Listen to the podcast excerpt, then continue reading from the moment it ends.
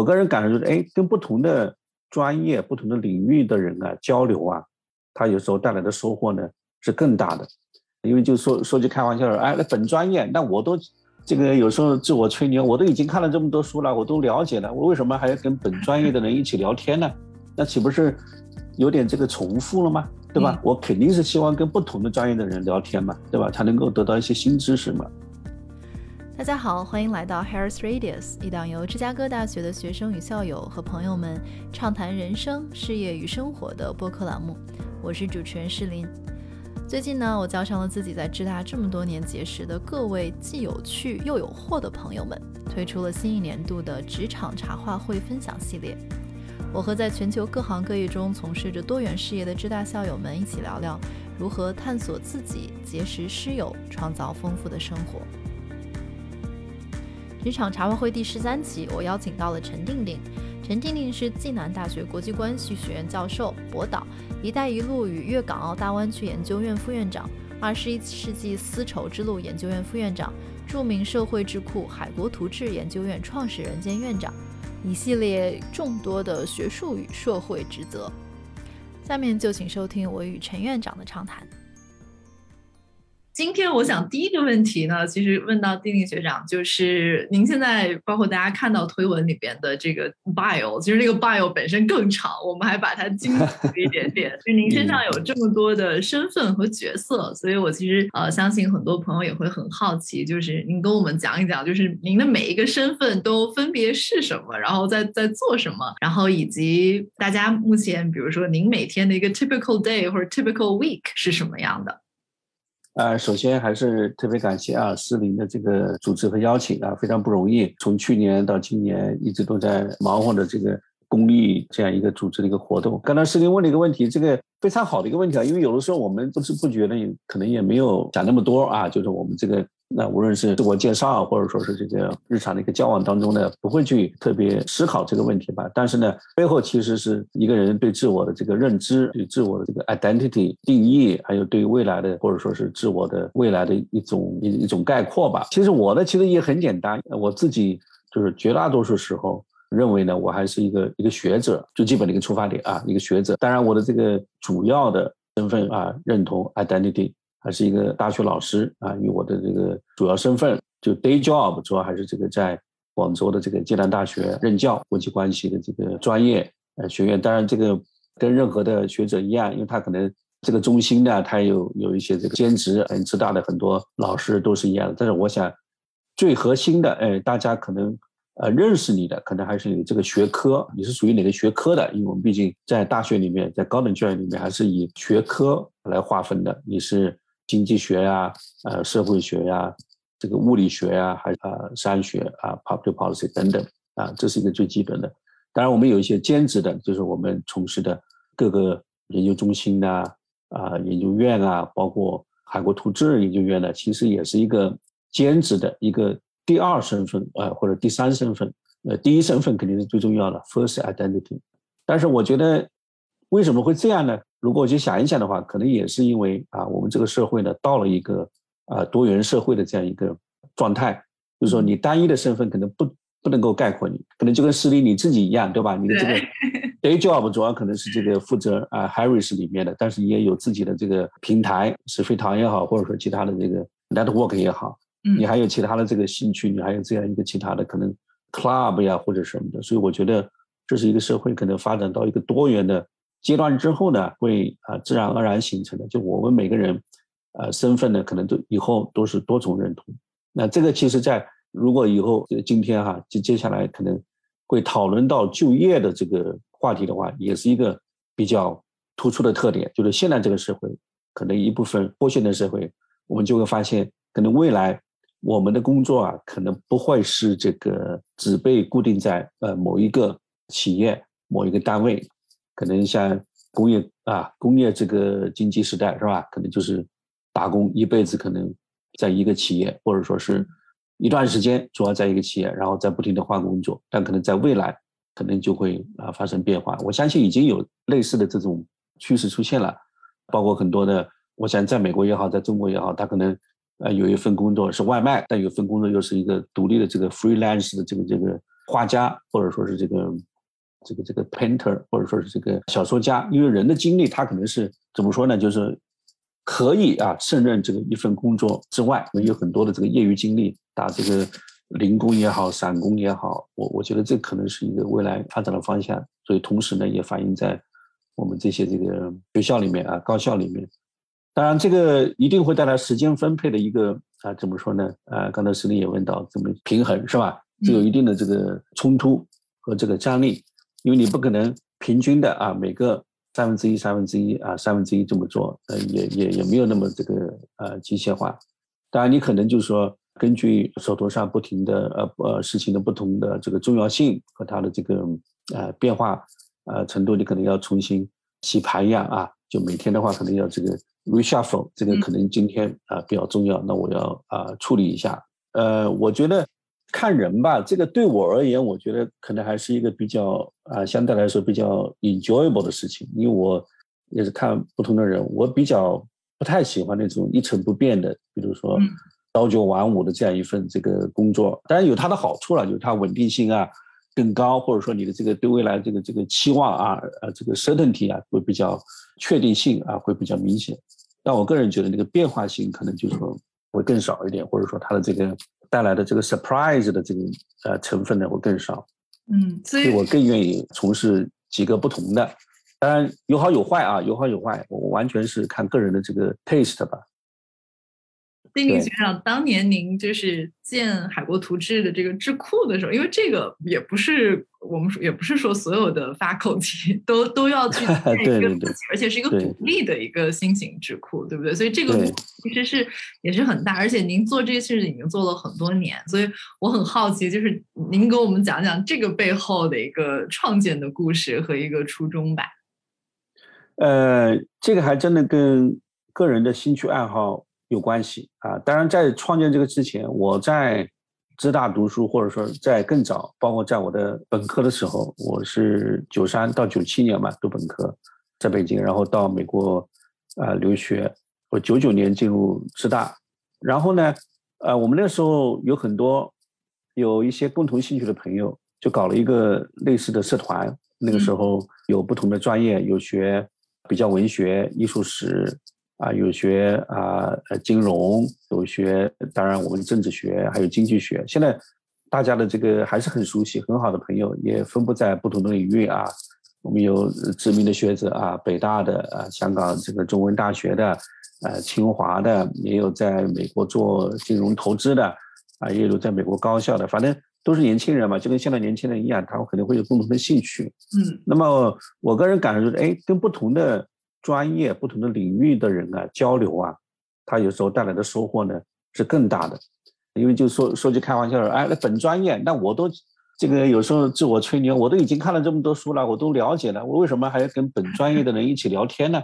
那岂不是有点这个重复了吗？对吧？我肯定是希望跟不同的专业的人聊天嘛，对吧？才能够得到一些新知识嘛。所以这个就很简单啊，很简单一个想法就是。哎，你不懂的，你跟你跟我是吧？我们一起聊聊，说不定我们双方都会多懂一些了。所以这个一开始呢，就有这样一个，就是说机缘巧合吧。所以这个一直呢，就是说在后来的读书啊，或者说工作啊，也有这个体会，就是说，哎，我们这个专业划分啊，其实呢是一个非常可以说是啊 arbitrary 啊，就是一个没有一定的这个就是说真理性，或者说是非得这么划分的啊。因为这个社会科学，你可以把它划成一个。一个大类啊，都是社会科学，没必要把它再划成政治学、经济学或心理学、历史学，是吧？因为我们读的书啊，肯定都是交叉学科的嘛。所以这个呢，我觉得至少从我工作的角度啊，我我原来在在这个大学工作，包括在美国，还有后来在这个澳门，我就觉得好像这个划分有点不太合理。就是我真正感兴趣的，我发现在我的这个专业，在我们学院呢，啊，实现不了。总之呢，我是比较喜欢这个跨学科的啊。所以我觉得就没有必要，就是只跟自己专业的人一起玩了啊，要要跟别人就是一起一起交流啊，一起玩。那么我们办的呃，在我读书的时候，在浙大办的那个那个学生团体啊，COSA，现在当然已经这个呃停止了，但是呢，给我的这个体会啊，收获是非常大的。嗯，那么我工作以后呢，也想跟其他的这个专业，历史学啊，或者说是。经济学啊，经常跟他们一起啊聊天呢，能学到很多的东西。呃，但在自己的高校里面，你就会发现，无论是这个制度设计啊，或者说领导啊，或者你的同事呢，可能都不一定啊认同你这个观点，是吧？因为大家第一个很忙啊，我要呃要完成学校的 KPI，已经啊很忙很辛苦了，不会有很多的时间再去学习其他的，这个是很正常的，我我也可以理解啊。所以呢，我就想，如果要办一个这样的一个交流的平台呢，可能可能就要跳出学校，不能在学校里面办。因为学校里面有各种的束缚了，当然也有各各种的好处啊，呃，也有，呃，总之呢，这个在外面呢，可能有它一定的这个灵活性啊，跟这个自由度，所以这就是最初一一个初衷嘛。我们一五年在深圳办，我一直很看好深圳的发展，当然从一五年到现在还是非常看好，以后也还是很看好，因为深圳的这个。潜力啊，它这个活力啊，年轻啊，还有这些创意啊，是非常非常突出的。所以我觉得到目前为止，我们海图今年也是第七年啊，第七个年头了。应该说，基本上，基本上啊，大的方面来说，还是按照我们当初的设想来走的。我们就是一个 multi-disciplinary 啊，interdisciplinary 的这样一个 platform，大家去交流做研究。同时呢，我们也不希望只做象牙塔的这个学术，我们还是希望，啊，能够啊学以致用。我是。比较实用派，当然实用并不是说一定就就非得去赚钱，是吧？做公益也是一种实用，因为你对别人的这个啊做出了一些这个影响嘛，或者说做出一些这个好的一些这个改变吧。我觉得这是一个就是很大的实用，并不是说只是去赚钱了。所以我觉得不管叫什么吧，叫智库也好，叫平台也好，叫什么也好，包括跟呃石林做的也有很本质上的这个相似的这个地方，它就是一个脱离于传统的这种。学术框架之外的，但是呢又有合作关系的这样一个多学科的一个平台啊，也是一个开放的，能够让大家能够来参与的，而且最终目标肯定是要实现一些这个这个等于说是呃 impact 吧，就是有一些这个有些影响力吧。我觉得就是我大概这么一个想法啊。所以其实包括我们每年其实都会有，比如来 Harris 或者在 Harris 读书的学生，都是之前曾经或者未未未来要给定定学长要去做实习生的。所以我觉得这个本身就是开放开放。对，很好的一个，就是一个相互去一个平台，去通过它吸引到的人，对吧？然后去为这个平台，在这个平台上面去做自己想做的一些课程也好，经历也好，所以这个真的是一个相互的吸引的过程。那我也很好奇，因为丁丁学长，您刚刚讲，就是您是在相当于是在大学开始成为 faculty 之后做的这件海图的这件事情，但是这个这个种子听上去是您当年在读。在知大读博的时候就已经就已经慢慢的通过社团活动埋下了。那如果今天在场可能有一些朋友，比如现在是本科生或者是呃研究硕士生，他可能说他对于学术或者博士这条路，他他会有一个一个向往一个追求，但是。博士，我我以为博士因为是很很细的嘛，所以您是怎么 balance？就是一方面要有一个特别专和细的一个一个领域或者一条博士的 path，同时又可以去兼容这种多元和跨学科的这样的一种思维和视角。呃，这这是一个非常好的问题啊！这个这个读博，当然我是读过博的，像我们现在可能也不能够。啊，跟人说这好像好像这个站着说话不腰疼或者说是类似的啊，就是你自己都读了，为什么要反对人家？怎么说呢？因为我是读本科的时候，其实我就基本上确定了这个想法。我进大二的时候，当然也不一定是读博啊，我的确是想读个研究生啊，就是读，呃，这这个是我读大二的时候就有这个想法，后来一直也都是按照这个规划去考试啊，去准备啊。呃，新东方啊，是吧？给俞敏洪还这个贡献了这个这个营业收入啊，等等啊，反正，呃，这个呢，我觉得因人而异啊，因人而异。但是呢，的确，因为我自己读了啊，我的朋友啊，还有我的这个看到的，包括自己现在带的这个学生啊，博士生啊，还有很多现在也在美国想读的，我觉得的确有几个问题啊，的确是要思考一下。因为这个读博呢，呃，按照一些数据的话，百分之三十到百分之五十的人都会得抑郁症，是吧？这个东西也是要考虑的啊，我的确啊，我我的朋友以前有个在哈佛的一个好朋友，呃，也得了抑郁症啊，回回国好像休息了一年多，后来好了。总之呢，这么说吧，就是说，呃，读完之后呢，可能百分之三十到四十都是不开心的，不开心的。那么这个就是你要考虑考虑，就是说，你要做好这个思想准备。读博的话，的确没有大家想象的那么光鲜亮丽。当然，博士这个 title 一定是光鲜亮丽，对吧？因为你这个毕竟好像是相相当于一个这个学问的一个一个阶层嘛。从古到今，那中国的传统文化都是呃尊重学问嘛。从孔子开始，各方面这是毫无疑问，肯定是个好事情。那么就是说，那么你。要付出的代价是不是清楚，是吧？是不是清楚？要认真思考这个问题。因为有些人他可能，反正我经常跟人讲，我当年在浙大读博了，我那个口号的三分之一是退学的，就是中间各种退，拿到了这个没拿到硕士或拿到了硕士，甚至拿到了这个博士也退了，也不干了啊。就是这个见仁见智吧，也没有什么问题。但是呢，那从另外一个角度来说，可能还是啊稍微有点可惜了。这个不好说，因为情况可能也变化了。现在可能大家读博以后的出路也很多啊，等等等等。反正我觉得就是说可以读，但是呢，一定要做好思想准备啊，会比较啊辛苦，有它的这个成本，能否承担啊？因为毕竟是五六年，基本上我们在美国的话，可能呃老师都是比较放羊式的，你要很多时候要靠自己啊，跟自己的同学去承担这个压力，那的确是比挺辛苦的。当然你熬过去了，可能也无所谓了啊。反正最辛苦的都熬过去了，这个，呃，再辛苦的可能，呃，都不觉得辛苦，因为已经熬过去了嘛，对吧？怎么说呢？还是看大家的目的啊。总之呢，我还是希望大家能够稍微谨慎一点啊，因为这个东西的确成本比较高了。就是说，你读出来要干什么，是吧？你的工作是什么？然后会不会有成就感也很重要。因为我读完了，哎，这个好像我又不干这行了，我说我去星巴克了，或者我去做外卖了，或者我去我去干嘛去了啊，也很开心。但是呢，你这个可能不读也能这么开心，是吧？但这个人生无法呃重回了，无法再再重新这个过一遍，所以很难讲啊。反正我现在先把冷水先泼出来吧。如果说大家一看啊这么辛苦就不要读了，那我们就这个 呃就就就觉得至少你不会啊这个太头脑发热啊去读，是吧？呃，然后再读，那么你读个五六年，特别是文科，像我们属于文科嘛，理工科又是另外一回事。包括商学院，啊，商学院读博一般都很快的嘛，对不对？那待遇也比较好，可能也没那么多烦恼。最苦的就是读什么英美文学呀、人类学呀，是吧？历史啊，这些都都是很啊。那这些人可能意志力也比较坚强，他无所谓，是吧？反正我就吃面包、喝白开水，是吧？也能过得不错，吃老干妈等等，也也也 OK 了。那这种人也是很幸福的啊，也是很幸福的。司令可以去找一下，不知道那个我读书的时候，两一九九九年到二零零七年，有一个韩国我们政治系的韩国学长，哇，比我们大二十几岁，现在不知道还在不在浙大，应该还在。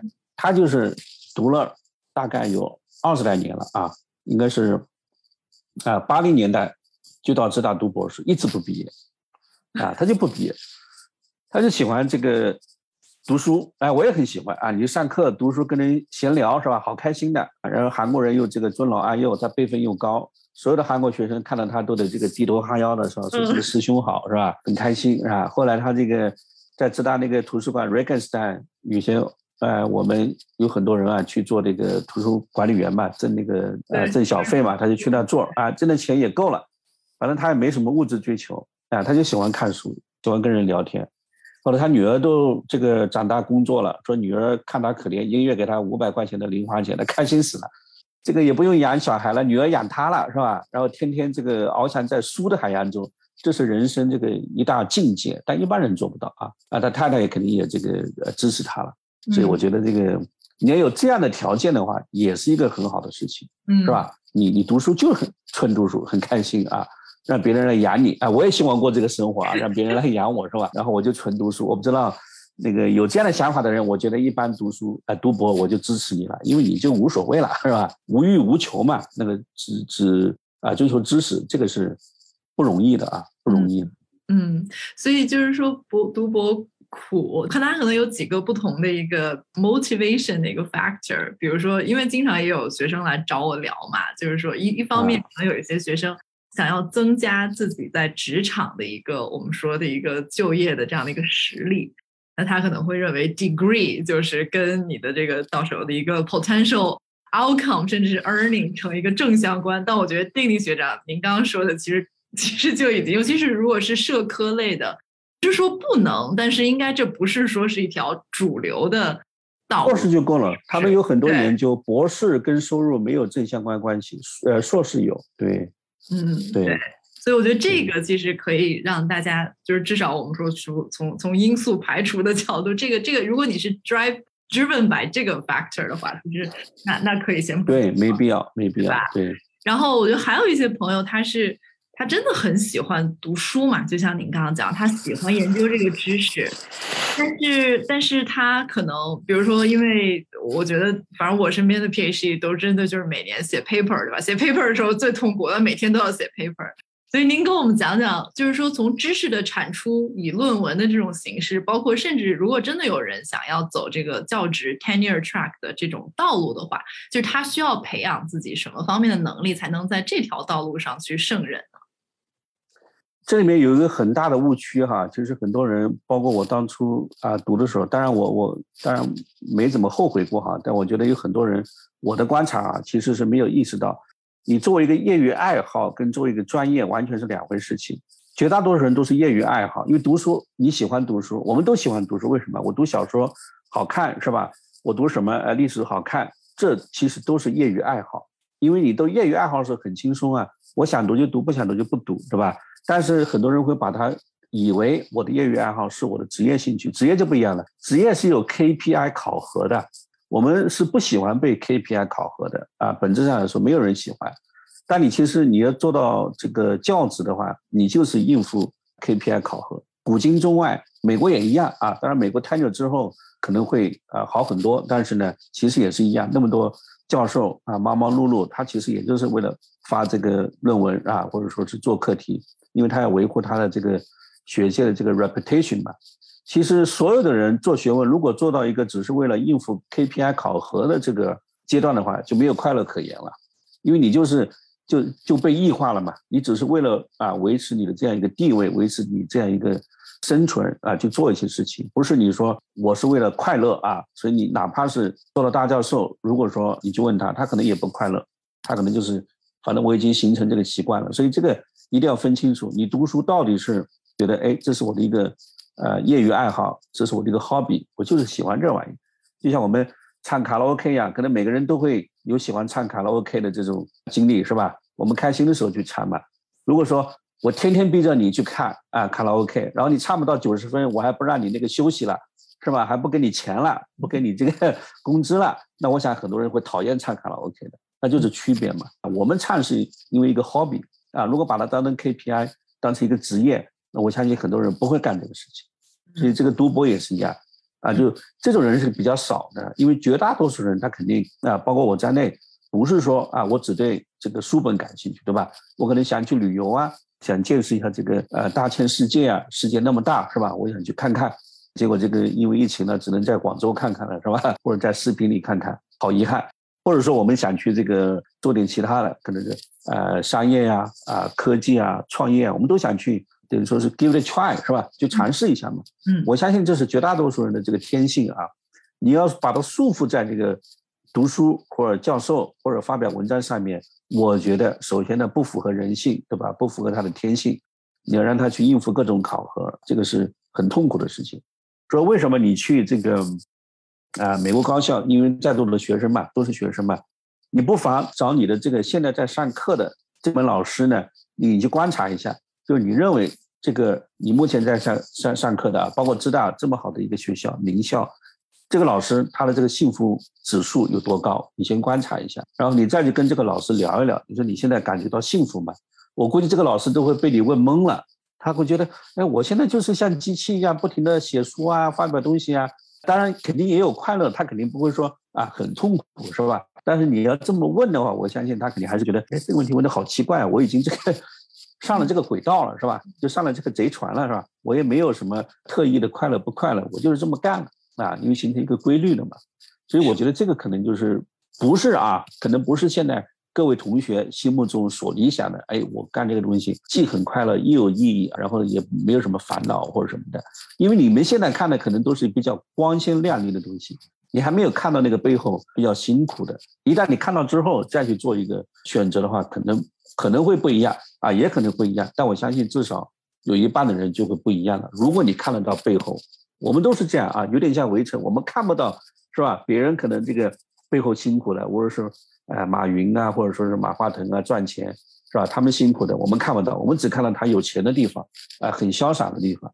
那看教授也是一样，你只看到他好像啊，这个社会地位比较高，然后这个很快乐的地方，就想不到哇，我的论文被拒了八次十次是吧？我都都郁闷的要死了，为什么啊？还敢拒我的论文，简直是没有天理了，对不对？我们都是教授了，那谁还敢拒我们的论文？但就是这样嘛，不管你是谁，你的写的不好，你可能被拒了。对这个你你可以，各位同学啊，咱们这里有有五五十位。每个人呢，找你的这个一个老师去聊一下，你就问他，你最痛苦的 这个做教授的这个时刻是什么？你去听一听啊，会很有意思。嗯，对，我觉得真的是帮助大家在做那个大的决定之前，因为。我们说所谓这条贼船，它还不像是说你找个工作，因为你一下子就 commit 了，我们至少五六年出去了。不过这个东西呢，我跟你讲，我我说了一万遍也没用，就跟别人说我一样没用。就是你要那我这里有水，我说这个水味道很好喝，是吧？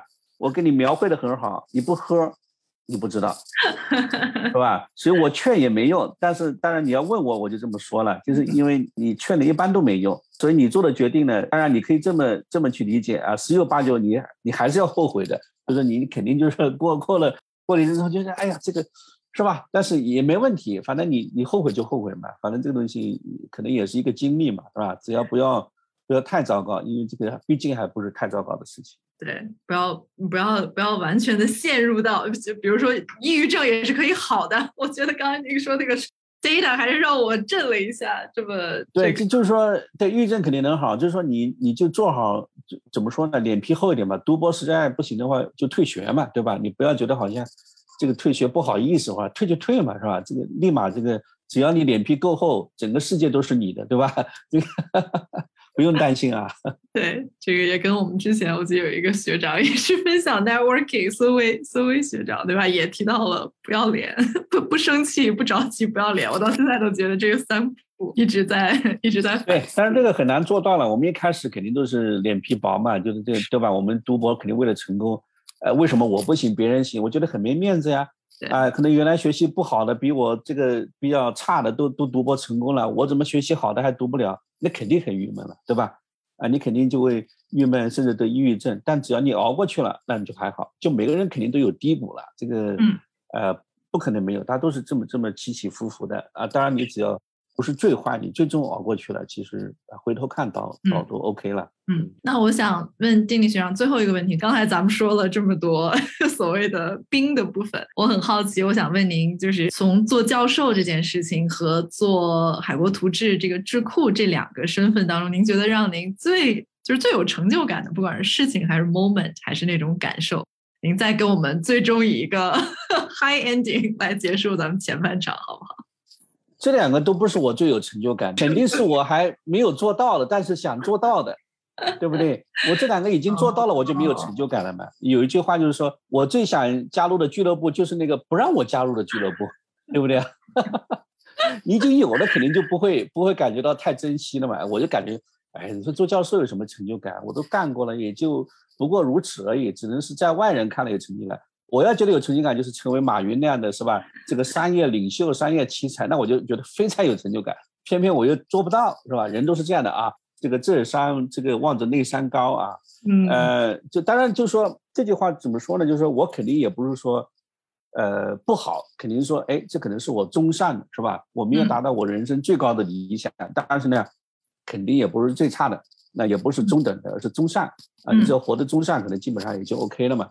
这个东西还是有它的这个好处的，一个就是说很多吧，可能有很多，但是我觉得跟每个人的个性不一样。我觉得最重要的对我来说还是比较自由，嗯，对吧？首先我不用每天上班朝九暮呃打卡，什么上班下班，那个我可能我比较讨厌啊，不知道其他人，这个我不喜欢，因为在学校里还是比较相对自由。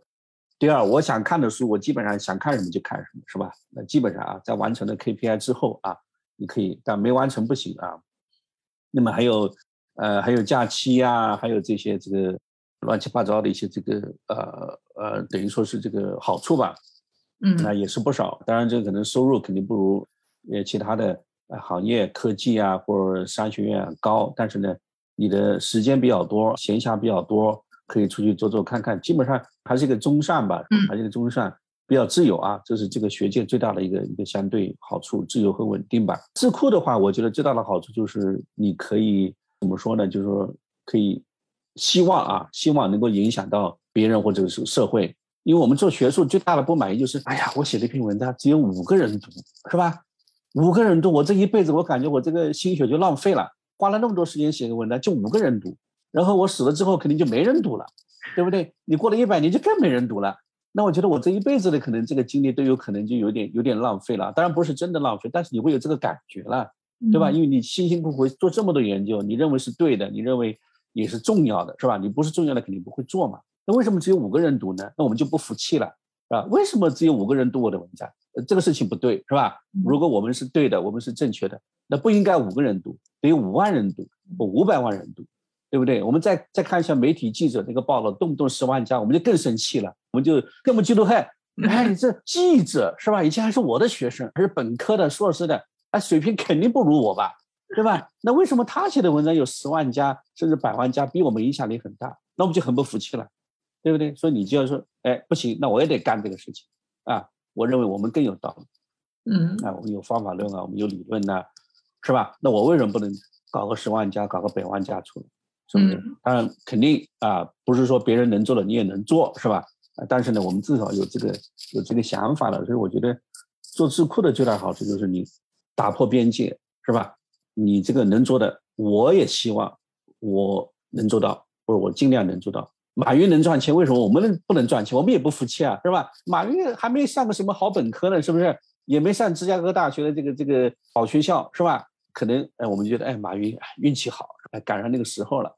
哦，OK 啊，不能跟他比，那我跟旁边的这个这个谁谁谁比，是吧？你看，哎，呃，反正就是说，我觉得你可能会对这个社会啊，觉得不服气，你知道吧？就觉得哎，这东西好像为什么他能做我不能做？反正就有这个感觉，觉得我们。读书读得多嘛，可能都有一种错觉，哎，我掌握了一些道理啊，是吧？我掌握了一些可能是真理啊，是吧？要不然我读这么多书，我不白读了吗？对不对？嗯，我读这么多书，如果不是说读出了一些道理，啊，读出了一些这个真理出来，那我就更郁闷了，我得自杀去了，我白读了，我读了二十年啊，结果都是又不是真理，又不能赚钱，又不是真理，又不是知识，那我就很失望了，那肯定是不对的啊！就是我们读了二十年，读了三十年。肯定是有些东西啊是好东西，但好东西那就要跟人分享，或者说是这个这个啊去改变改造这个世界，跟马克思啊说的那样。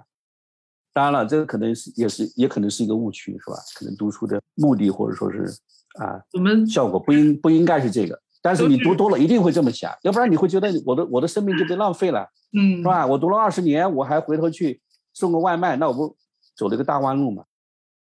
咱们说这个从美国梦开始到，我记得当年什么汪峰不是问天天追人就问你的梦想是什么？就是我们其实某种角度都是在造梦，对吧？给自己造，给别人造。嗯，但我觉得这个动力，就是我觉得丁玲学长您的分享让我感受到最大的就是这种，其实就是这种爱好、爱自由，然后想要去呃想要去 give it a try，像您刚刚讲的，以及不服气，这其实都是一种很强的生命力的这种展现。希望这期的 Harris Radius 对你有所启发。说了那么多，不如就从现在开始，从一个行动开始做起。我们下期再见啦！